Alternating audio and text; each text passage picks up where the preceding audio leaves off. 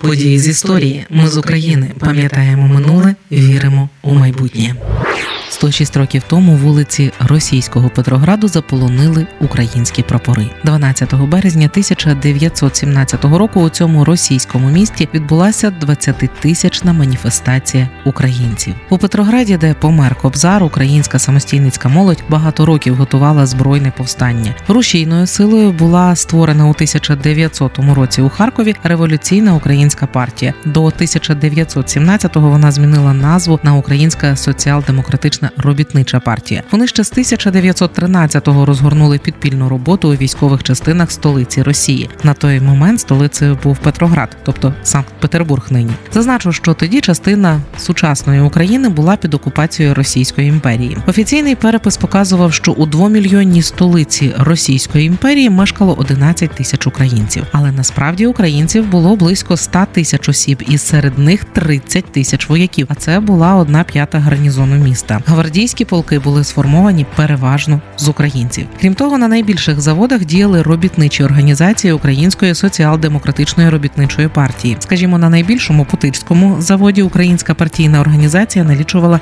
чотири сотні осіб. Мільйони загиблих на фронтах, глибока економічна, політична та продовольча кризи викликали масове народне невдоволення та антиурядові виступи. Популярними гаслами тоді стали геть війну, геть самодержавство, хліба. Того року українці у Петрограді вирішили вшанувати Кобзаря панахидою у Казанському соборі в неділю, 12 березня о 13 годині. Оргкомітет святкування був сформований переважно з числа української революційної молоді, тобто самостійників. У СДРП підтримали ініціативу і привели 12 тисяч солдатів та робітників. Коли ж зійшлися усі запрошені, навіть десята їх частина не змогла поміститися у величезному храмі. Дипломат і вояк армії УНР Петро Ковалів писав через 20 років після тих подій. Зійшлися понад 20 тисяч вояків українців, багато жовто-блакитних стрічок, багато загонів солдатів ріжних полків принесли жовто-блакитні прапори. Коли ця маса вишукувалася на Невському проспекті, вигляд був надзвичайно величний і зворушуючий. Газета конституційних демократів річ у публікації Українське торжество написала: панахиду по українським національнім поетові відправлено під голим небом всенародно. На сходах собору розмістилося духовенство на чолі з настоятелем митрофорним протоїреєм Орнацьким. Гарно співав імпровізований хор з народу при співі вічної пам'яті. Багато людей стояли на колінах. Філософ Орнацький за власною ініціативою відправив панахиду тоді не лише за Шевченком, а одночасно за усіх цитую упавших за добро народу та його волю. Хори затягнули заповіт Шевченка. Присутні підтримали спів, поскидавши головні убори. Далі відбувся громадський мітинг. Після панахиди за Шевченком колона рушила через Невський проспект до Таврійського палацу, місця, де традиційно засідав російський парламент.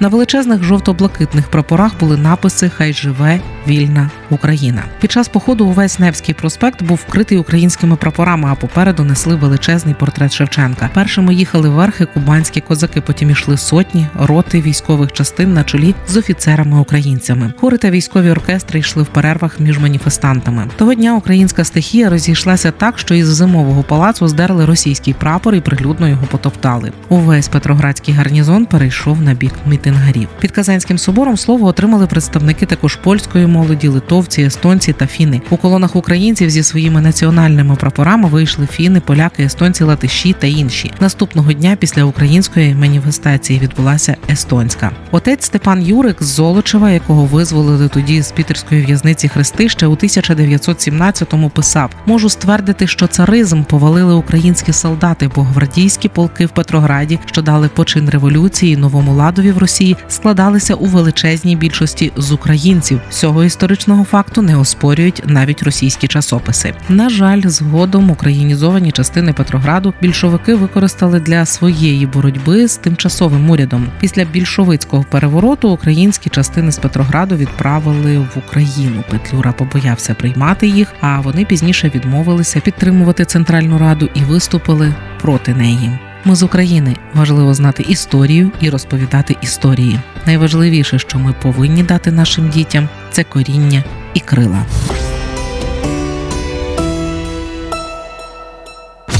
Ми з України. Ми працюємо для вас. Ми працюємо завдяки вам, наші слухачі. Радіо Ми з України фінансують саме слухачі добровільними внесками.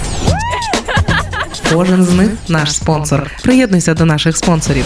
Тепер допомогти Радіо Ми з України ще простіше. Заходь на сайт Радіо Ми з України, тисни кнопку Підтримай нас і обирай найзручніший спосіб підтримки.